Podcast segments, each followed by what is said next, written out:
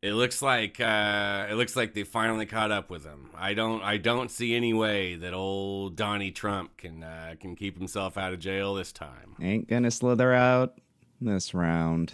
He's not going to do it. It- It's not going to be a total blip on his radar. hmm I feel like we owe, at least Skylar and I owe the boomers in our lives an apology, or like we got to No, eat some crow. Absolutely not. Absolutely not. Are you, like they're not even going to like the next trial. Like, it's not coming back into like fucking court until like December. We, Yeah. th- this was I was going over this today in my head. Did we say we definitely said he's not going to prison? We definitely said that, and that's well within the realm of possibilities, uh, Yeah. a, a probability at this point. I think we might have said he wasn't even going to be arrested, though. Wasn't he? Was he technically arrested, or was he just like indicted for a bunch of crimes that he pled not guilty He had to. He, He was did, technically in he was- custody. yeah, he was technically in custody, but they. It was the whole like. W- No mugshot, no handcuff. No perp walk. Yeah, No, yeah. no like no night Don, in the tombs. listen. Like if anyone's been to jail in Manhattan, a night in the tombs is something. Like I thought I thought Trump was gonna get the whole works, you know? Um the checking the beehole, the, you know, uh I, dude. How if you were like a, a prison guard, how much would they have to pay you? Like if you were the one they were like, all right, Kempa, uh, you know, Sergeant Kempa, whatever they call the prison Sarge, guard. it's definitely Sergeant Kempa. Sergeant Kempa. You you know we got a pretty high profile guy coming in, and uh, you're gonna have to check out his butthole. I think you probably know who it is. Uh, but once you, gotta- see it, you- You that- can't that's when it. you know. It's shaped like he had it changed to be shaped like a dollar sign. Or it it's shaped one like of- a Big Mac. It is simultaneously one of our Come on. nation's most notorious and most beloved beeholes. Mm-hmm.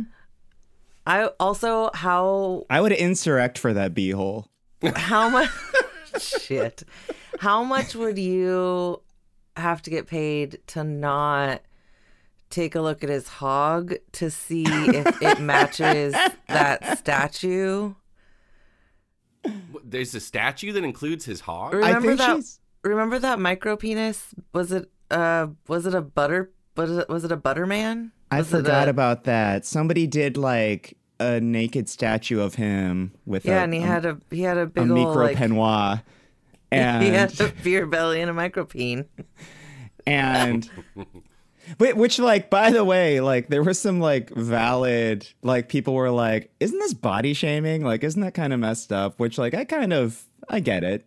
I mean, listen, I'm not here for body shaming, but I am here for fact checking. And so, what I would like to Yeah, know yeah, we're is- journalists here. I just want to know whether or not the statue is accurate.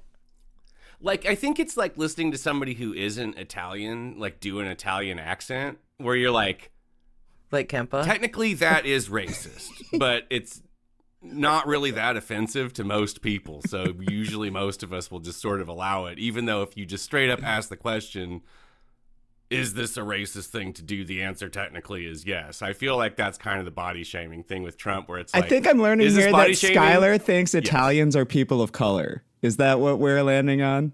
I just I, I'm just saying like doing an accent that is not does not come naturally to you can be construed. Oh, See there, there it is. Now will we get canceled because Trigger Kippa just did that? Probably not. I'm thinking not. Uh, Wow. You know.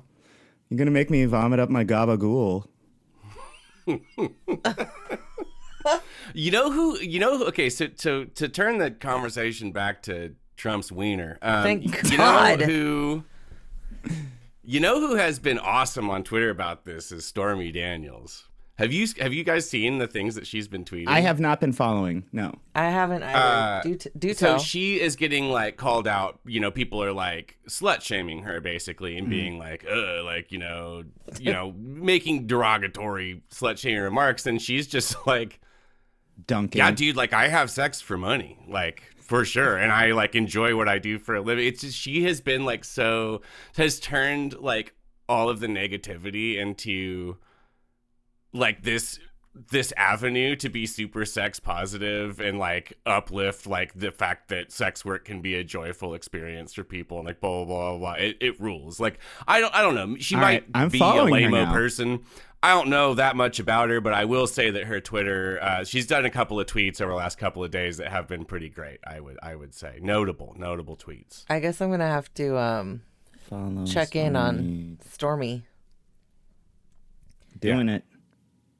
What a I'm- time! I'm- what a time to be alive. You God, two. you know what? It really is. It really is a time. I will agree with that statement. If they if he does go to prison, I would support like an allowance being made that allows him to have a phone specifically For Twitter. to use Twitter. Oh Yeah. yeah, one hundred percent. Taxpayer dollars. but he only in uses fact- Truth Social now. Yeah, but okay, I mean, If you whatever. go, it, listen, Donnie. Is there an account that like retweets him on Twitter? I was looking for that. I was like, there's got to be some bot that like just retweets his Truth Social. yeah, just like retweets screen caps of Yeah. what he's saying on there. can't find it yet. I have spent well, stay exactly zero minutes looking for that, but. we have different priorities. Dave, here's the question for you: How far will you go? Like, so if if Trump does go to prison and we do get like Trump in the orange jumpsuit and the whole the whole thing, how far That's gonna will be you so go? dumb. Like all of How the far will you go to like? How much crow will you eat to to make it make things right with the lib boomers that we have both been so disdainful about um, for having this for predicting this? this is a really good That's question. a phenomenal. I think we have to have. I- If any of us have parents that you know use the word "drumpf" or like "orange is the Mm-hmm. say new things orange," like it's Mueller time. we are not having It's my mother Mueller on ti- this show. No, we have to have them on the show to just like make us eat shit. I think that's. I think we have to. I think my mom I has to come on. if Trump goes to prison, I will get a tattoo of Robert Mueller. Of what? Of Robert Mueller. Where are you gonna get it? The tattoo? Where are you getting it? Somewhere that was not very visible, but I will show it publicly just to prove that I have gotten it. Oh my god! Oh my god! okay. All right. Hold on, I gotta write this I mean, down. at this point, that would be my first tattoo, so I don't know if I could do that. the stakes have really, the stakes in this have really changed for me in the last 30 seconds. yeah, if yeah. anything is going to get you to finally make a fucking decision about getting a goddamn tattoo, Kempa, it's not going to be it. Robert Mueller. This is it. no. The ti- what You- a time to be alive. You should get a tattoo of Trump's wiener on your wiener. Mm. You should absolutely get a tattoo of Trump's. hog on a hog. I, I love to think about this. Now, are we talking top of shaft, below shaft, side of shaft? I think I- off to the side, right? Like a nice profile. Okay. Yeah, okay. That's fine. All right. We got to get some graphic design folks on this. Mm, hmm Emphasis on graphic. Listen, but um, I've got Canva. All right. Let's Canva this out. Let's figure it out. Listen, we don't Oh, know. He's not he's not arrested yet. He's not he's not in prison yet. Like, let's not go hog wild. But Um, no, let's definitely go hog wild. Let's take a beat. All right. Um but yeah, I'll come up with something that I have to do, you know. I think we came up with it. Uh, the, the, as far as I'm concerned, the decision has been made. so- Yeah, Would we say listen, that? T- the ma- majority rules or whatever. Yeah, if if uh, raise your hand if you think that Kempa should get a tattoo of Trump's hog on his hog if Trump goes to prison. That's it. Majority rules, and if you don't do it now, you hate democracy. So, um, Didn't we used to have four that- hosts? I don't like this. I don't like this being outnumbered on this. What's but okay. great about Sky being back for the opener is that Yeah, there's now I'm someone to participate in my shenanigans again. Yeah, there's like, yeah, I've been back wet for like two episodes, and we're already like wiener centric on the mm-hmm. opener. so God, it's I fucking great. love it here. That's Some what we've been missing, yeah, they baby. Just get, they just go right. They just it's like riding a bike. All No, right, every should we time I try to bring up a wiener, no, I want to talk about wieners. Go go ahead, Shannon. the floor is Jen, the yours, floor is yours. Wieners are great. Hmm. They're weird to look at, but they're Mm. they're yeah. Anyway, yeah, we can start the show now. Voices, things we say, voices, they're in your head. All the voices heard. Oh, hello. You have Kempa. Uh, also Shannon, Here we are. And that is it. It's, it's gonna be it's gonna is be an all. ep. And now we're done with the show. Goodbye. Mm-hmm. Thank you all for listening. It's been great to know you. This is NPR. Go fuck yourselves. Really, Uh, you should, because the world is just going to hell in a handbasket, and somebody should be getting off. Mm-hmm. No, no, no. We here at Voices River City are very sex positive. Uh, Yes. So you can listen and fuck yourself, and I, I don't give a whit. No, uh, you know what? Do it if that's what gets you going. Yeah. If that helps you retain information when you're listening to a podcast, who am I to stop Yeah. you? Yeah. Please, if if your fidget happens to be your clitoris, fidget away. Mm-hmm. Spin that fidget. Um, Spin it. oh God. Uh, I saw a T-shirt that had like a bottle opener for like wine, you know, with like a little twisty metal thing, and it said, Corkscrew. "Yeah, corkscrew." Thank you. You and it. it said, "Mommy's fidget spinner." I love suburban moms. I need that T-shirt. Somebody cafe press Kempa. oh, That I will wear that. Yes, men's medium. um, I will like whatever color. You, up to you, listener. It should it should be um a tank top so that you can jog with it on. I would be. I would totally wear a tank top way too often to Yeah. official events. Yes. Um, If Donald Trump goes to prison, Kempa will get mommy's fidget spinner tattooed on his body that's so funny. with funny. the picture of a uh, corkscrew. No, I don't even need the picture of the corkscrew. I'll put it on my dick, and it'll say "Mommy's fidget spinner." Fucking yeah, you will. That's so dope. Oh fuck. we got it. We got my first tattoo. All right. Well, let's taken years. let's start the show. Yeah.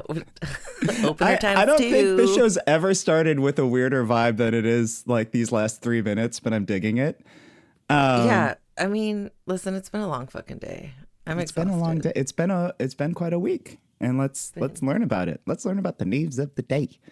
Um, we're gonna talk about some national level shit um, a little bit later, folks. Uh, obviously, some really impressive um, wins, like just a for democracy in Wisconsin, but uh, in Chicago is what we're really interested by. Um, a progressive uh, crushed a conservative Democrat for mayor of Chicago, third lar- largest city in the country. We're not going to start there, though. We're going to start a little more local. So, why don't we start with the big news with Camp Resolution? Um, Shit, yeah.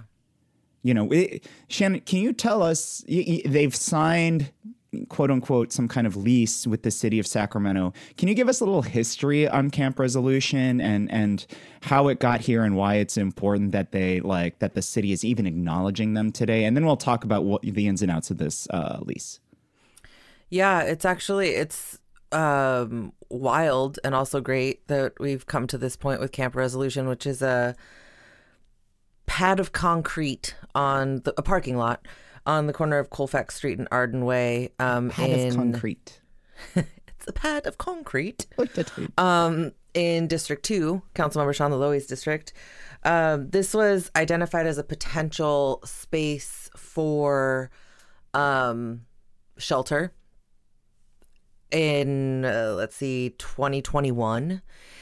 And um, City after lo- sanctioned, right? Like the City city, was like, shelter. Yeah, this was- we're, so we're trying was- to find all these locations all throughout the city, blah blah blah blah blah, and none of them happened. This was like the uh the comprehensive siting plan. It was one of one of the um spaces that was identified as a result of the comprehensive siting plan. Go into our index and listen to an episode all about that if you'd like. Um and you know as as things go in Sacramento around housing homelessness, um the city was like, nope, never mind, we're not going to use this space. And so they paid six hundred and seventeen thousand dollars to put up a chain link, uh, an iron fence, not even chain link. It's an, an iron fence, fence. around this space.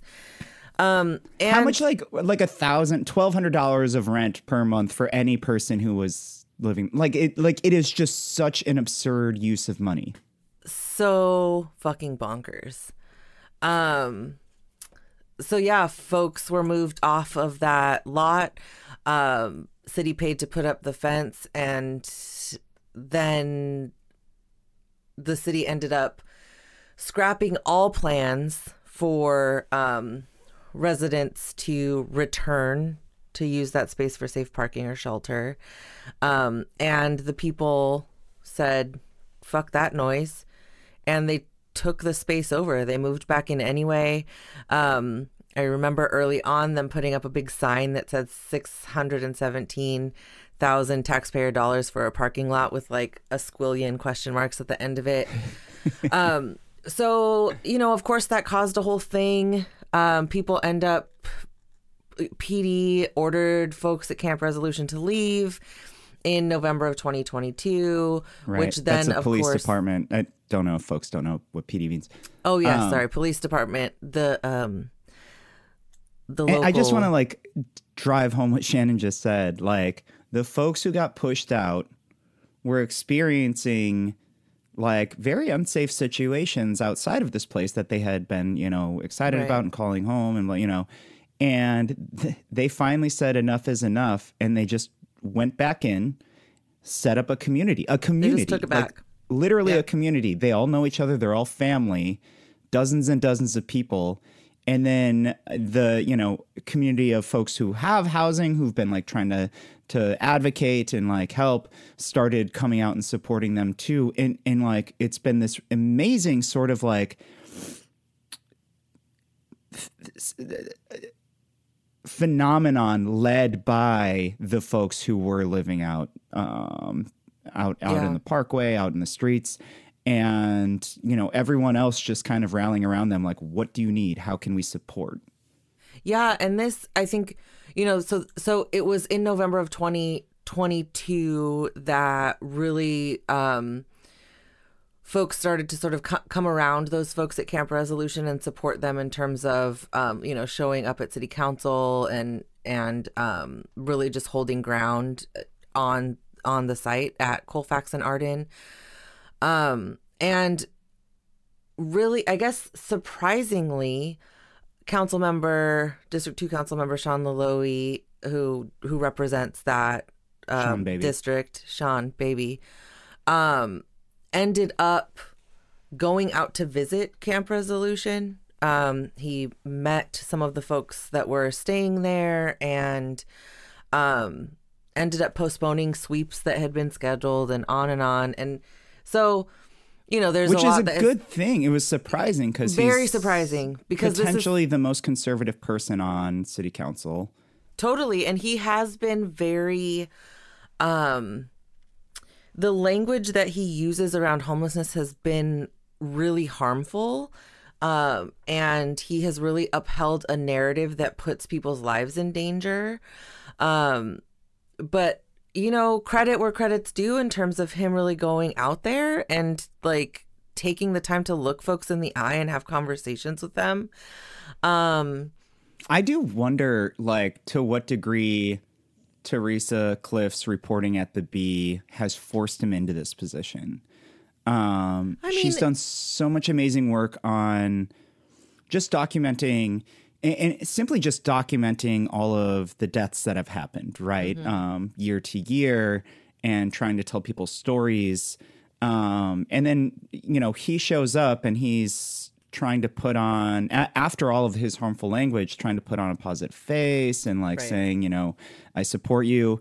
And then he's turning to Theresa and um, Pulitzer winning photographer um, Renee Byer and, and telling them they're guilty of crimes and that they have blood on their hands. Right. He looked directly at Theresa Clifton and said that she's got blood on her hands, which is like, What the fuck? you know, I mean, so I think we, He's a complex man. he's so many layers. He's like, we got to peel back the layers of that onion, you know, but, but whatever, uh, not whatever. I mean, he's still, I still really hold on to like, he's, he uses harmful language. He behaves in ways that are just real fucking shitty. He's a disrespectful ass motherfucker. Um, yet he did show up to this thing and he held space for the residents of Camp Resolution. And it really seems like, you know, this deal that has been struck with uh, between the city and the people in Camp Resolution, um, it, it very likely would not have happened unless he had gone out there Yep. um, and spent so much time sort of like getting to know folks and having conversations with them. Um, so the new lease that is in place says that the people in Camp Resolution cannot be moved from the parking lot until every resident has been placed into permanent housing. Um, and that permanent housing is not a tent and it's not a trailer. It's not, you know, it, it's not a, um, like a sprung shelter, like the shelter that we see on Broadway, for example, uh, Broadway and Alhambra ish. Um, it is it is supposed to be permanent housing, and I think I think there's a lot that we can talk about around a, a lease agreement that includes a stipulation of that of that uh, really magnitude. It's because really incredible. Yeah. yeah, it's I I am like pretty baffled that the city agreed to it. Um, Um, I think got lots of Ariane questions. wrote the piece at the Bee, Lange, and um, she short, sort of mentioned that, like, you know, the city has gone back on deals before. Do you have any fear with that at all?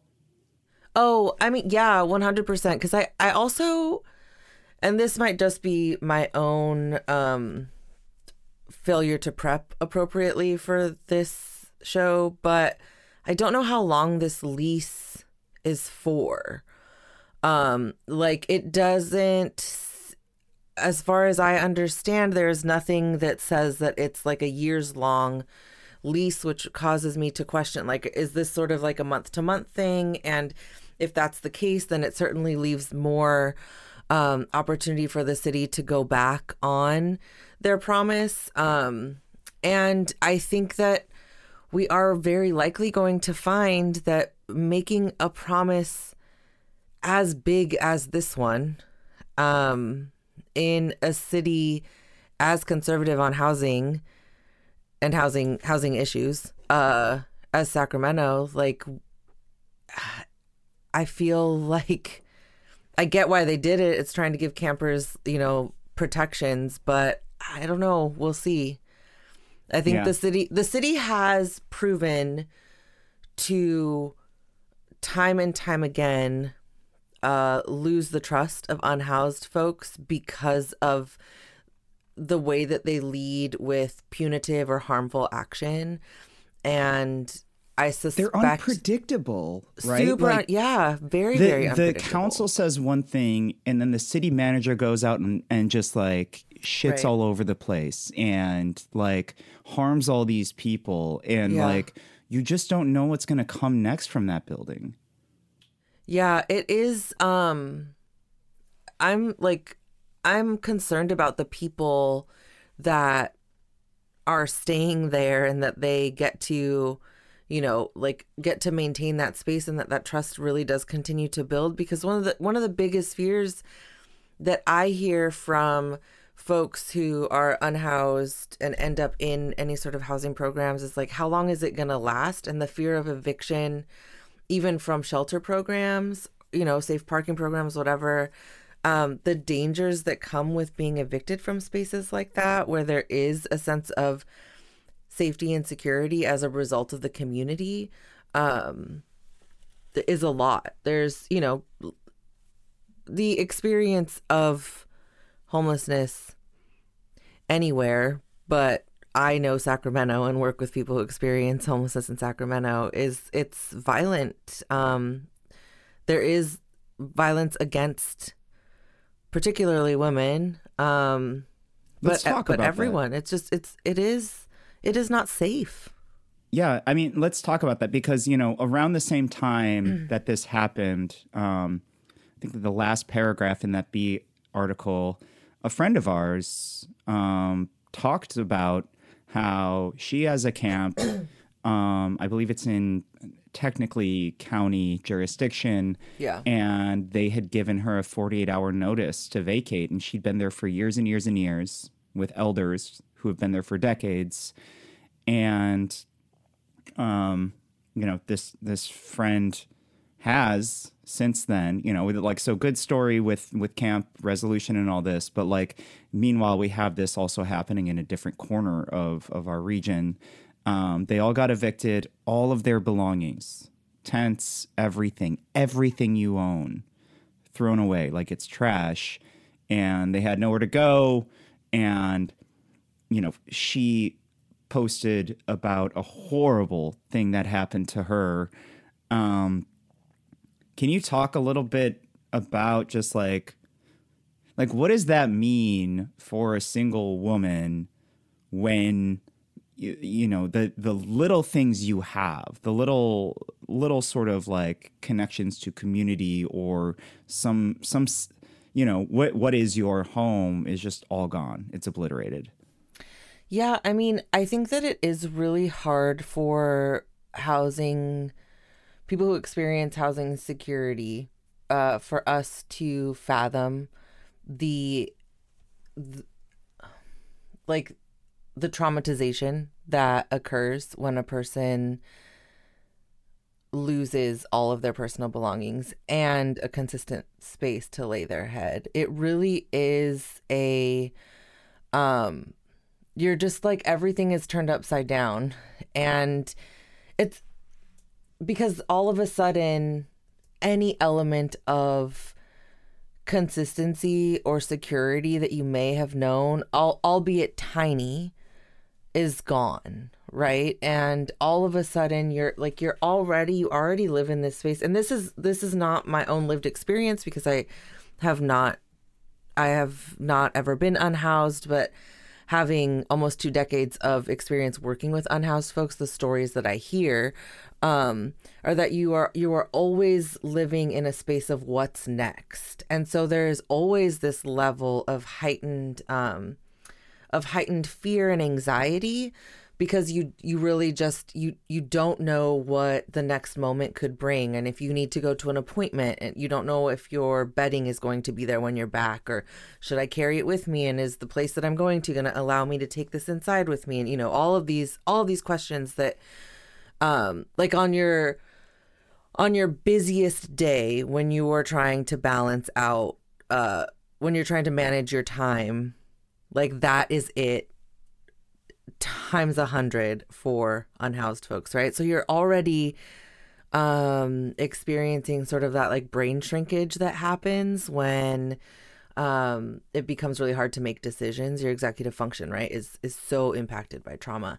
And then add to that when your things are actually taken from you and when you don't actually know where you're going to lay down and and uh, you know you're like well maybe I can go into the shelter but they're telling me I can't bring this and I can't bring that and I can't bring my dog but I've always had my dog with me and I need my dog to you know to get through every day because I've never not had my dog. And it just becomes this like it's like racing thoughts and just like really really intense anxiety.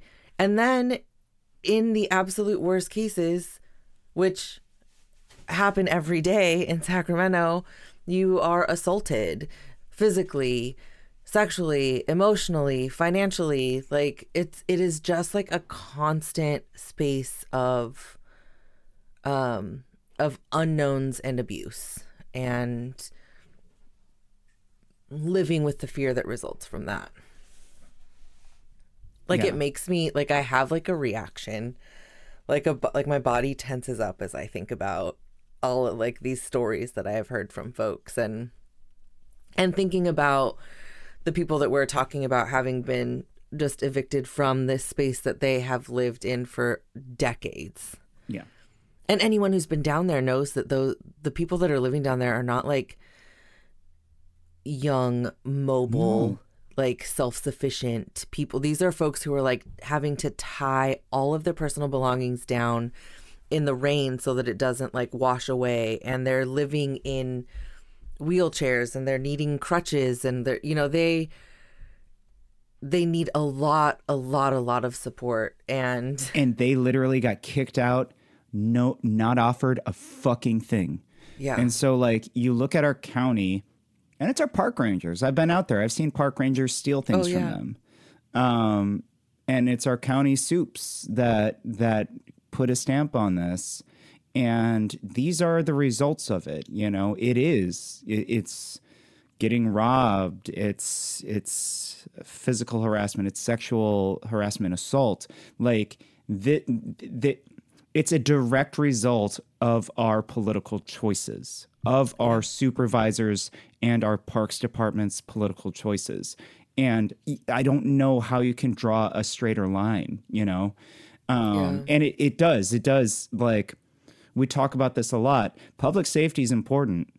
What they're doing, what our politicians are doing, is not safe for the public. This isn't public safety, this is endangering people. And we need to rethink that. More cops isn't going to save our friends who are on the river. No, and that's you know it is. We have these conversations over and over again on this show, and I and I know you know we're uh, in a lot of way we're having conversations with friends, really, right? Like with like-minded people, and hoping that it ends up sort of like making its way out. But I think about this public safety thing, and we, you know I've been working on issues of housing and homelessness in Sacramento since 2008, and it has been the exact same fight the entire time. Right. More affordable housing, more planning around shelter, more support, like diversion support, so that people who are get, getting evicted um, have. and then us not being listened to for a decade and Not- this is the result this is the result so like and of course, of course, there's like these horrible fucking things happen because it's people when, like, in a space where scarcity reigns for vulnerable people, then harm happens, right? Yes. Like, it is just scarcity equals survival equals harm. Like, crime right It- yeah it's just it, and and there is no way around that like No. and i i really and and I we need to rethink public safety public Yeah. safety is taking care of each other so we don't need to you know so folks don't feel like they need to make bad decisions you know uh, yeah i mean if folks just that- had space if folks had access to housing and healthcare and food and education and childcare and like all of these things there would we would live in a space that saw so much less of Yes. the crime and harm that happens in this community. And we're not just shooting rainbows out of our assholes. This is No, sci- like there there is research on this that that if you take care of your community, crime will drop. Quality of living will rise, you know, and in we refuse, even in quote unquote liberal California, Sacramento, we've refused for decades to do this, you know? Um, yeah, yeah. It's um. I also think you know one of the things that, and I know we need to move on, but thinking about the folks who moved into Camp Resolution, the folks who were just recently evicted from this county um, space, the the choice to like the the folks living on that county space that were just evicted, like they they were living in conditions that were just re- like really rough, right? They're, like truly roughing it out there. Um, and all they asked for was housing over and over and over again. All they asked for was housing. And so, this idea that unhoused folks don't want housing, Oh, oh, I dealt with a cop just yesterday on this where he kept saying they don't want services, bullshit. they don't want housing. And I was like, you know, oh, so you're offering them Project Roomkey uh, vouchers? You're off- offering Project Homekey? Do you have housing for them to offer them? So what are you offering them? And they're like, no, no, well, you know, we don't, you know, blah, blah, blah. No, yeah, no, fuck you. You don't offer them a goddamn thing that's tangible, that's long term, that is housing. or that is um, like dignified, right? It's, Exactly. it's when you offer services that treat unhoused folks like just when you treat people like total shit, of course they don't want the fucking services. Yep. Don't dehumanize people. Empower. Like, th- that's what I think that's the story about Camp Resolution is like, Yeah. you know, these women just empowered themselves and said, this is, we're taking a stand and we're doing this. And it's like, that's, I, I just think that's the answer. Like, Right. um, and, and watching them do that in a, in a space where like people generally don't respect them, like it's, I don't know. I, there's like not words for it to me. It's, it's so fucking cool. yeah i'm really interested to see how it rolls out and um how or how it continues to roll out and i'm i'm i celebrate with them that they they have this win let's celebrate while we can and and hope that it sticks Yep. Keep fighting Camp Resolution. You are kind of the most exciting thing happening, I think, in the movement right now in our region. Um, and that's yeah really, really totally cool. i yeah Um, let's move on to a couple more local things real quick. Um, you know, uh, ACE, um, very well known nonprofit. They are real ones. Um, they fight for renters' rights all throughout the state. Um, they actually like held a meeting recently, and they got um, Councilmember Katie Maple to come out to it, uh, District Five, and they are pushing for Tahoe, a, a tenants anti harassment ordinance, right? Um, basically, uh, an ordinance that would, you know, deepen protections for tenants in the Sacramento region, which which is needed right now. You know, a, a few things have been cobbled together here and there over the years, but some of them just like lost funding, don't exist anymore, blah blah blah. And so they're like, no, we're going to set something in stone. And Councilmember Maple, uh, to her credit, was like, absolutely, this is great. Um, and she brought it to City Council last, I believe it was last week. And then um, Tuesday, April 4th, the way that the process works now is it has to go through the Law and Legislation Legislation Committee um, before it's presented to City Council. So it has to pass through there. Um, and the chair there obviously is is one of the few real ones on City Council, Katie Valenzuela. Um, but she also has three fairly conservative members on this committee with her yeah she does so they discussed it this Tuesday. Um, did you get a chance to look at it at, at all, Shannon? That meeting? Um, yeah, I I watched and uh I don't know how Councilmember Valenzuela is able to not just completely roll her eyes all the way back into her brain when she listens to her colleagues speak. I'm so thankful we live in an ecosystem because I would have like just like bashed my head against a wall for two hours during that if I was the chair. of that No, one hundred percent, and she does such a good job of like listening to total fucking bullshit or somebody say the same thing twenty different times, and then she like distills it into a sentence that makes some kind of sense. Yeah. Um, but Yeah, anyway, no, I- no, I, I did wa- I did watch it, and I was um was not surprised by the number of uh, the representation from Capital that came out Uh huh. and gave their their public comments. Yeah, so a lot of renters' rights folks came out with their public comments. I think it was like 60 40, give or take. Um, Yeah, there were fif- there were 15 total commenters, 10 in support and 5 in opposition. Okay, okay. So, well, that's good. 67% then for uh, the renters' rights folks. And the folks against it were, it was. It was landlords, of course. You get that. It's like, Yeah. I get it. A landlord is like, no, fuck you. I want to keep exploiting you. But it was real estate as well, which I thought was Right. fascinating. Like, and then one of the real estate people said the quiet part loud and was just like, oh, no, like, we don't want this because it will lower our housing value Right. if you have rights. And it was like, uh, okay, like, Yeah, I was so one of the things that I was really like paying attention to was that public comment. Yeah. Um, I was super interested in public comment, and I was really interested in what uh, my council member was going to say about this. Um Rick Jennings is unfortunately my council member. Super Bowl winner of the Oakland Raiders, Rick Jennings. That that's the man, one. man who I defy any of you to tell me his top three things that he cares about on that day as no one fucking knows. No, not no, not he doesn't even know. No. He wants to be loved.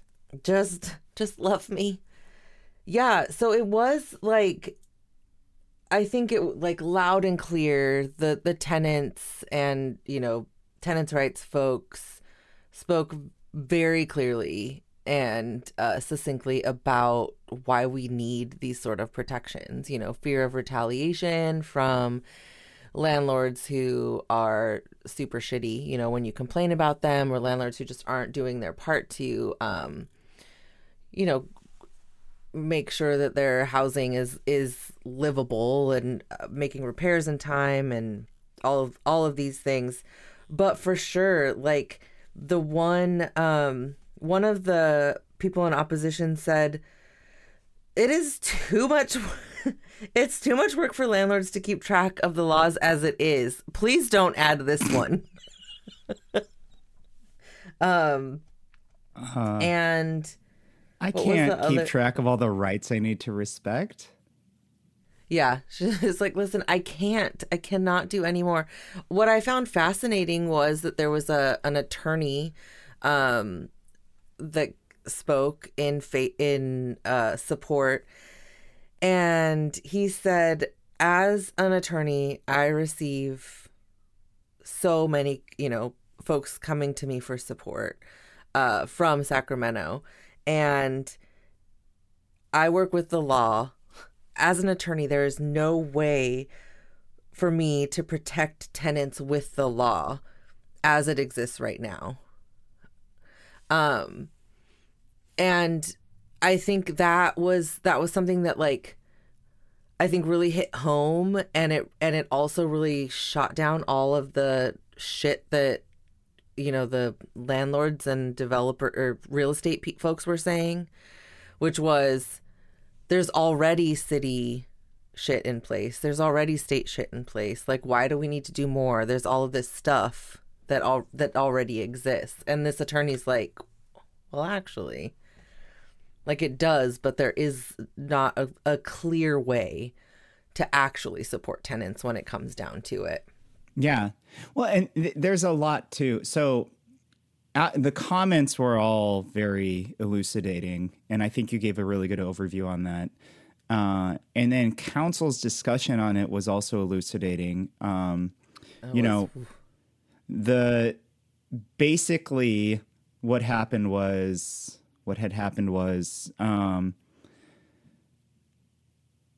the pro developer slash landlord council members they wanted to sound tenant friendly but they also basically towed the line of the developer folks just saying like i don't know. I mean it sounds like some protections already exist. Maybe it's about educating tenants blah blah blah.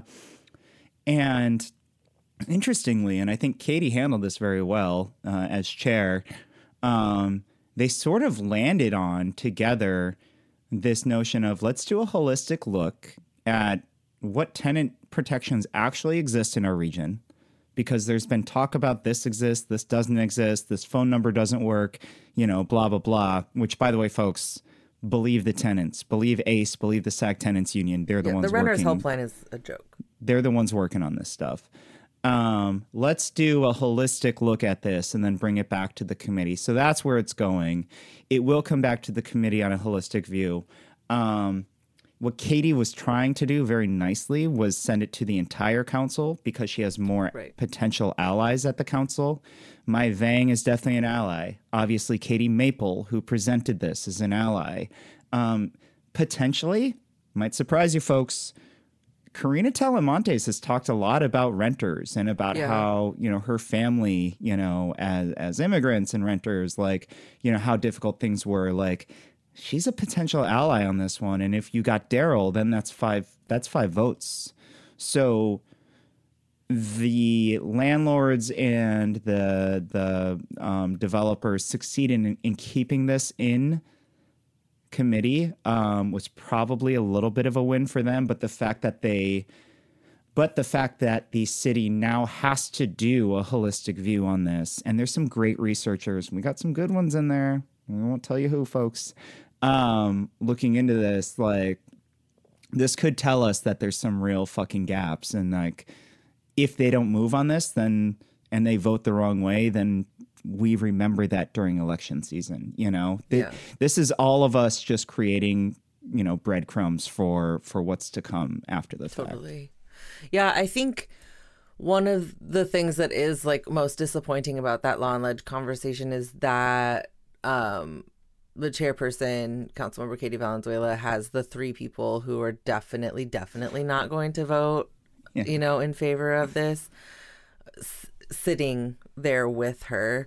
Um, and they all, it was they all really leaned into the same narrative which which was well it sounds like renters just aren't educated on the resources that are already available to them slash we don't actually know the resources that are available Right. so which is really disappointing um you know as as council people because katie was able to say you know at one point um councilmember kaplan brought up a resource and she and councilmember valenzuela was like yeah that doesn't exist anymore like you know so Right. and it's i think important to note that the reason that councilmember valenzuela can so confidently say that one is because she does her job well but also is because she is the only renter on the dais Yep. so she can she can speak to what resources are available because she is a tenant you know has to have those in her back pocket Just like so many of us. Right. Yeah. Um, Yeah, really- Absolutely. what what a conversation eager to see where this ends up Yeah. would like well, and then Garrett to stop talking So I'm interested to see what comes up. Um, I, Eric, for the most boring man on earth, he really was able to talk for a long time. Um, but like, yeah, I'm interested about him. No one's gonna run against him for city council in 2024, and I really wish someone would. Um, because if you don't, then like, I, I don't just know. get more of the same old shit What can we expect from him? He's he's gonna be a mod through and through right um, and we've got him for as long as we've got him. Rick, um, listen, Rick, we all know you're considering a run for mayor. So if you vote the wrong way on this, this follows you. It follows you if you decide to run. So like, like I, I think that's the thing. Like, as you were saying, Shannon, like he thinks tenants are dumb. Do you think that's gonna land well with folks? Like, yeah I don't think so. Um, as far as Kaplan goes, I don't know. Like, I've seen all the developer and landlord money that's gone to her. I'm willing to be proven wrong, but I haven't been proven wrong with her yet. She uses the language and then votes precisely the way that she needs to for them, um, and that's that's what sh- folks should expect, in my opinion. Um, yeah. yeah Can we cover one more local thing real quick? shit yeah would love Speaking to. of elections, like Rick potentially running for mayor, um, little update, couple updates actually.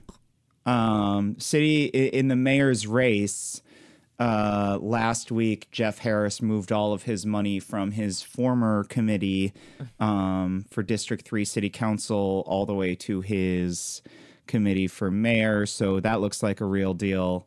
Um, I think this guy's dead in the water, but I guess let's just wait and see what happens. Fingers Um, fucking crossed.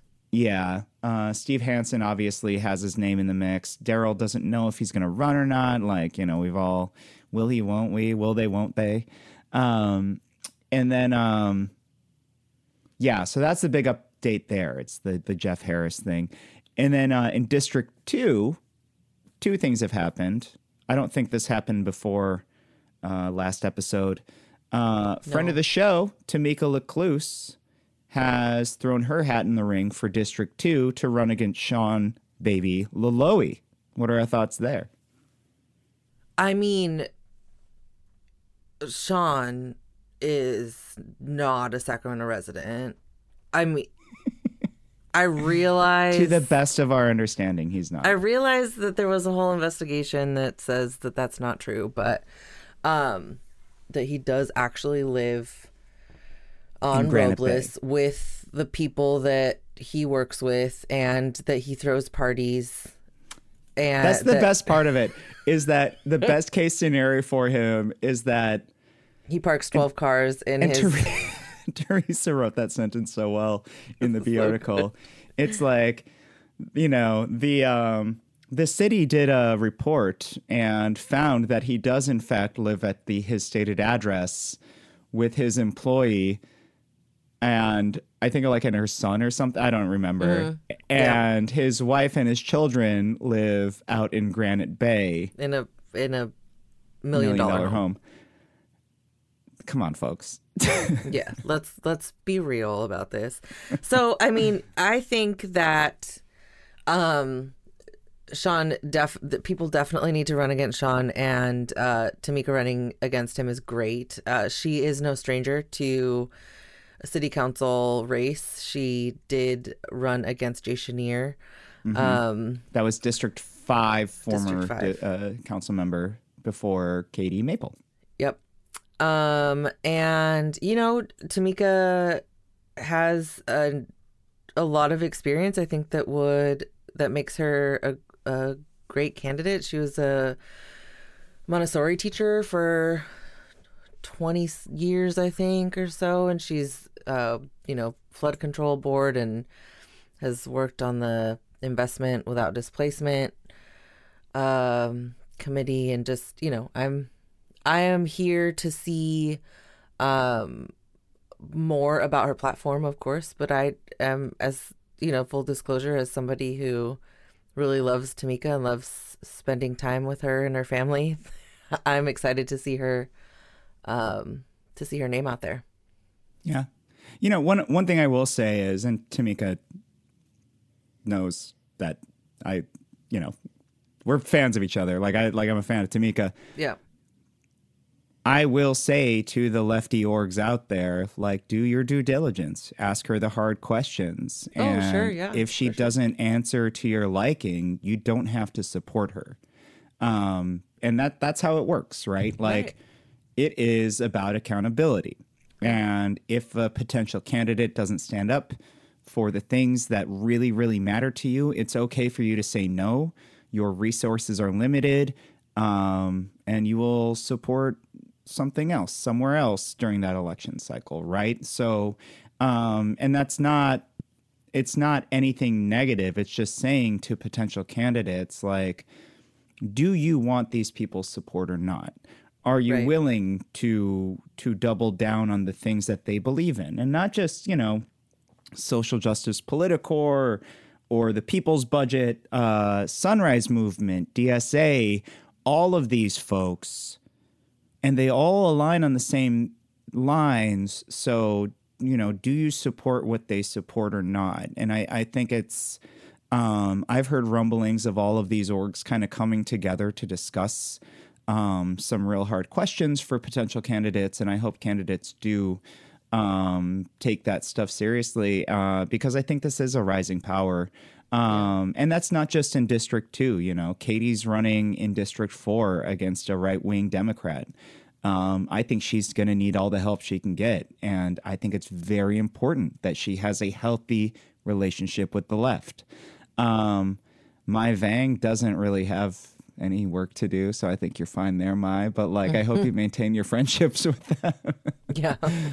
um and like who knows who knows what else is going to pop up but like i i just think that's a, a really important thing and like yes we do have people who we prefer to other people in elec- electoralism but i just i i always want to drive that home that it's it's really about the people Yeah, and I think as we've as we saw very early on after this last city council race, um, really making sure that those tough questions are asked over and over again for consistency's sake, um, and really ensuring that the candidate is standing on a solid or is using a solid framework and not just saying what the people want to hear um, is really important. So I really like the reminder to make sure that we're asking those hard questions and doing it doing it consistently and, and, and coming together as folks on the left to ask those questions out of so many different scenarios so that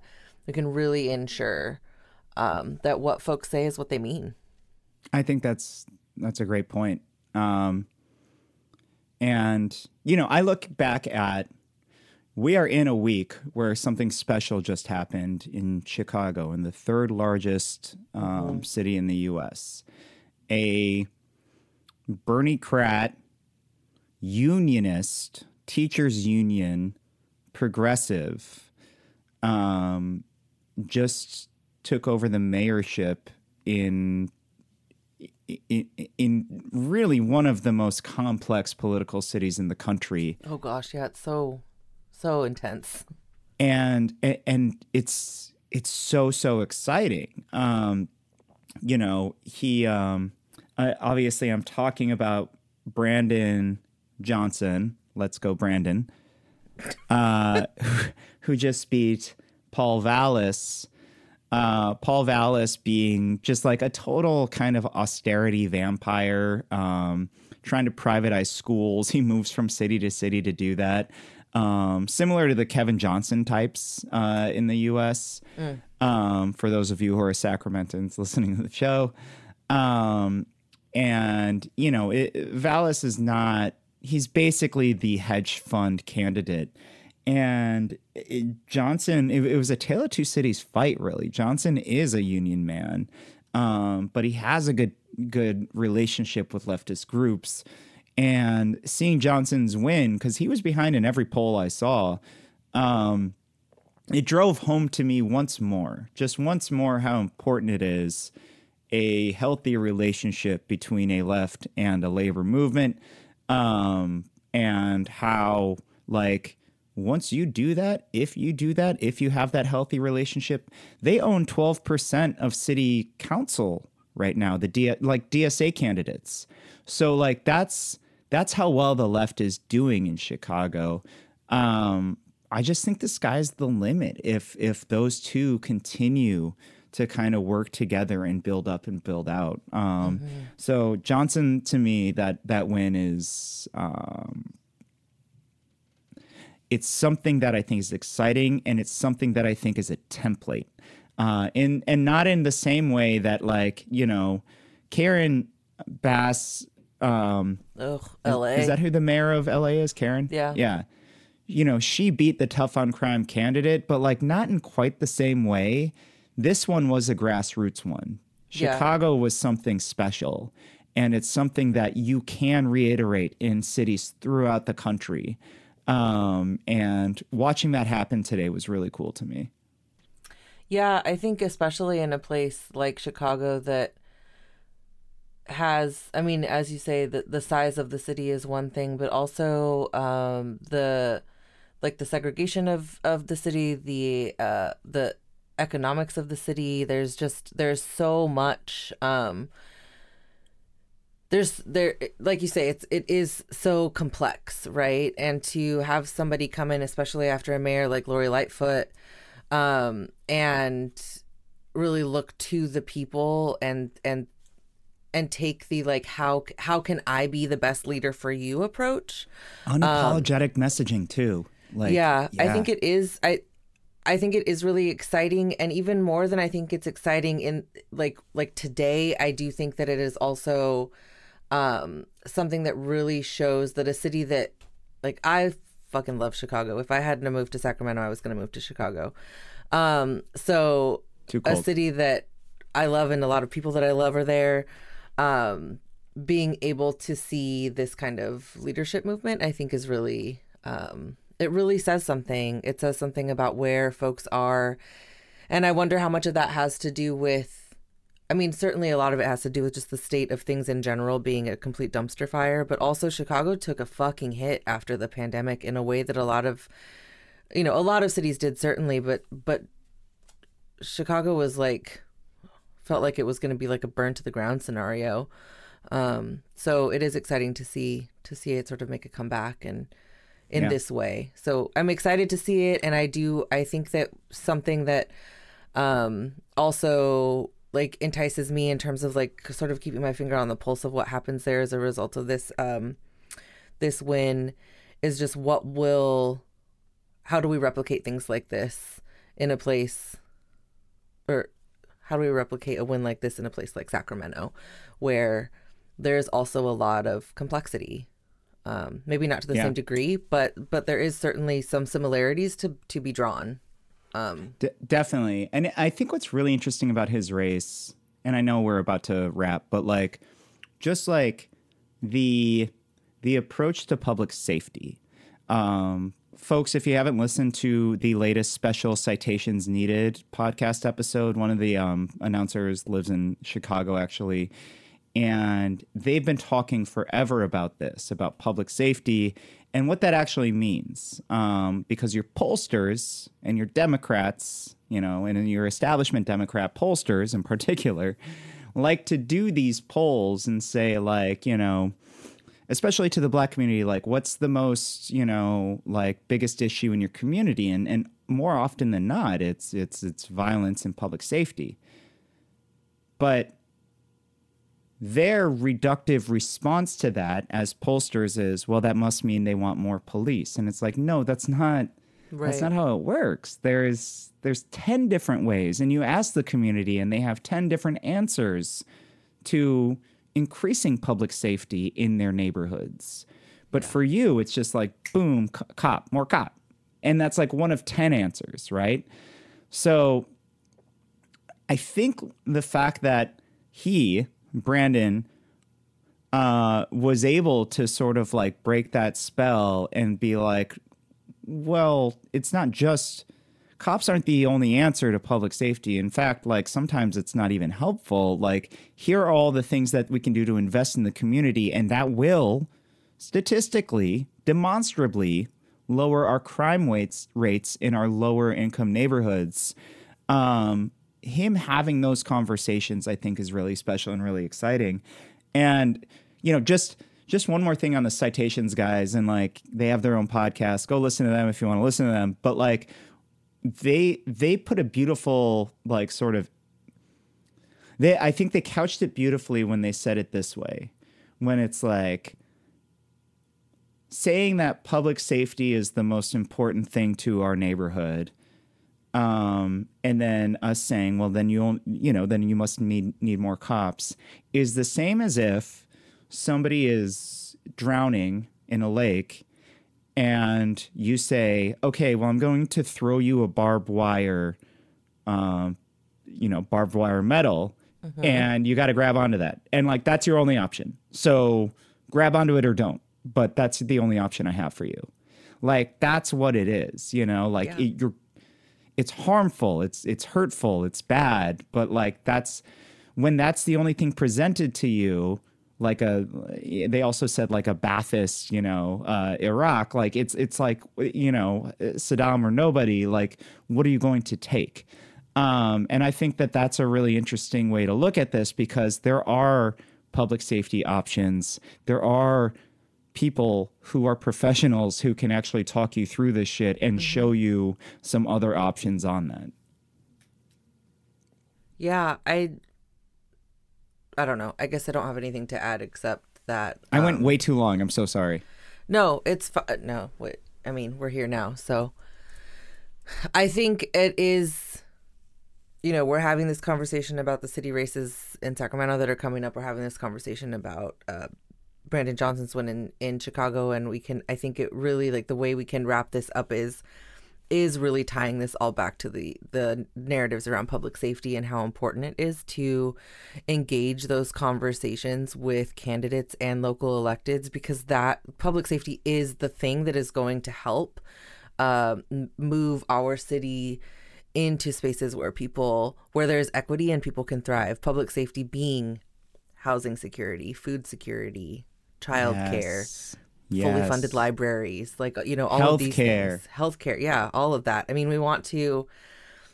We really need to start having more robust conversations conversations around public safety, where we're removing cops from the center of it. Um, and and Chicago is showing us that that can be done. Yeah. Um, 800 to 1,000 cops claimed that they were going to uh, leave the police force if he won. So Bye. Chicago now currently overrun by 800 to 1,000 cops, former cops. Incredible.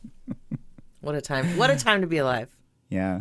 Um, be careful out there, folks. Hide your brats. Uh, should we should we call the up? Probably. Well, let me just say, because I forgot to say it before, we love what we do, folks. If you love what we do, uh, go to patreon.com slash voices river city.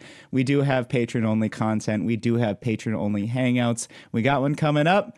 Uh, it's been a busy month or so, so we'll let you know when we're ready to do that. Uh, but it's it's coming up soon, and it's finally warming up, so it's going to be a lot easier to do that. Yeah. Um, anything else to add, Shannon? See you next week. Listen to you. Ne- I'll be here next week. Nailed it. Thank you. Thank you so much. I've been doing this for years and still can't figure it out. Three years under your belt. Nailed it. Yeah. Uh, I fucking love this. Well, like, that's the thing, too. Like, we all, when we record an episode, we kind of enter it as best we can. And, like, and, Yeah. like we all Never are going through different get. shit at different times. And, like, sometimes it's just like, my, this is the brain you're going to get today. Yeah, you got it. You're welcome, folks. Surprised I made it this long. yeah.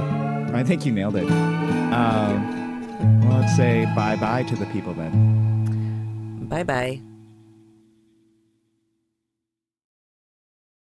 Can't wait till you get a hog tattooed on your hog.